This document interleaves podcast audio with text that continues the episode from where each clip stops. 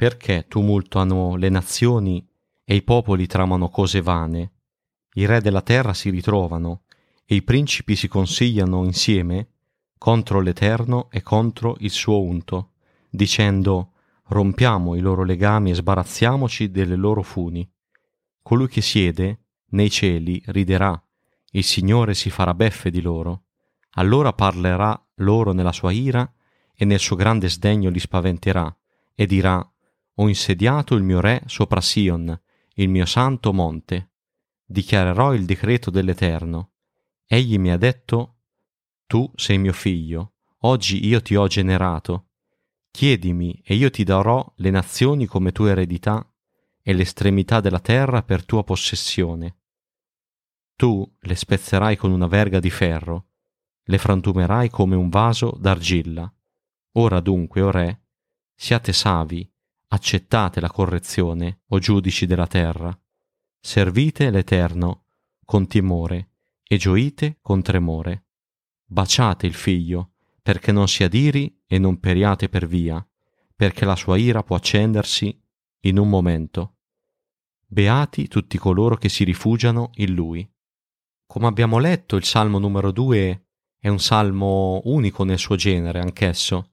È stato scritto da Davide, che era un uomo credente, che come molti sanno fu sia pastore di pecore, ma successivamente anche re sopra Israele. Il Salmo 2 è definito un salmo regale perché ha come tema sostanzialmente l'insediamento, l'incoronazione di un re. Esso è anche un salmo definito messianico proprio perché fa riferimento al Signore Gesù Cristo, l'unto del Signore, il Messia, nel Salmo 2 viene descritto l'insediamento d'un re, malgrado quella che è l'opposizione delle nazioni pagane. Le nazioni rifiutano Dio e tramano contro di lui. Ecco che l'autore del Salmo 2 esprime il suo disappunto attraverso una domanda retorica. Perché tumultuano le nazioni e i popoli tramano cose vane? Il salmista è perplesso, non può credere a quello che sta succedendo, cioè che le nazioni stanno tramando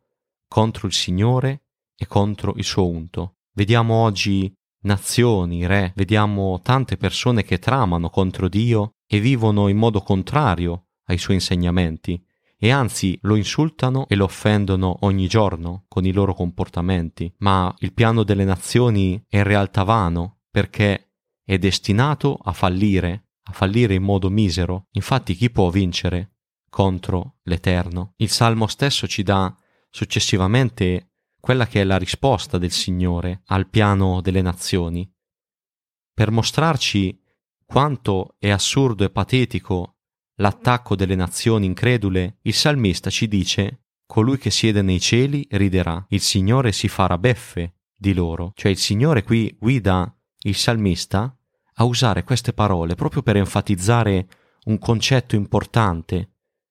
Tutti gli sforzi per fermare i piani dell'Eterno sono sforzi vani e destinati a fallire, prima o poi. Il Signore Gesù tornerà per stabilire il suo regno sulla terra, perché Egli è il Re insediato proprio da Dio Padre. Nella parte finale del Salmo 2 troviamo un appello ai Re della terra a sottomettersi al Signore. Il Padre ha mandato il suo Figlio per farsi conoscere da ciascuno di noi. E quindi chiunque crede nel Signore Gesù, il Messia, viene salvato e perdonato dei propri peccati. Gesù sta per tornare e prenderà con sé la sua Chiesa, i credenti, ma tornerà anche per giudicare tutti quelli che si sono ribellati al Signore, tutti quelli che non hanno creduto. Quindi scegli oggi da che parte stare nel regno nel regno del Messia, perché al momento del ritorno di Cristo sarà già troppo tardi. Se accetti oggi Gesù come tuo personale Signore, Re e Salvatore, riceverai la salvezza, salvezza che il Signore Gesù ha ottenuto morendo per te sulla croce.